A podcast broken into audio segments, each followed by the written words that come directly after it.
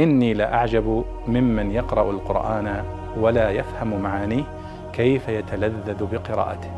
كيف يتلذذ بقراءته. يقول الله سبحانه وتعالى ولله الأسماء الحسنى فادعوه بها وذروا الذين يلحدون في أسمائه سيجزون ما كانوا يعملون.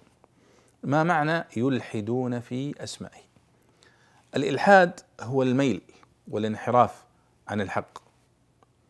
فمعنى يلحدون في أسمائه أي يحرفونها يميلون بها عن الحق الذي أراده الله سبحانه وتعالى.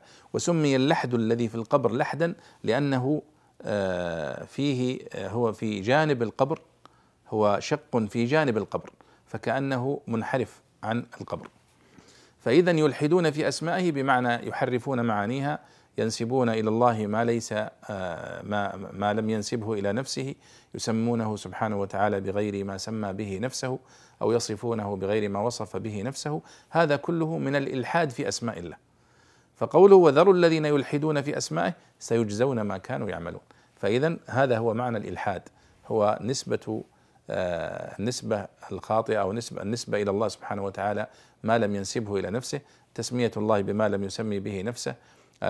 ونحو ذلك من الانحرافات التي وقعت في أسماء الله سبحانه وتعالى وصفاته من قبل المشركين على مدى التاريخ آه، السابق واللاحق كله.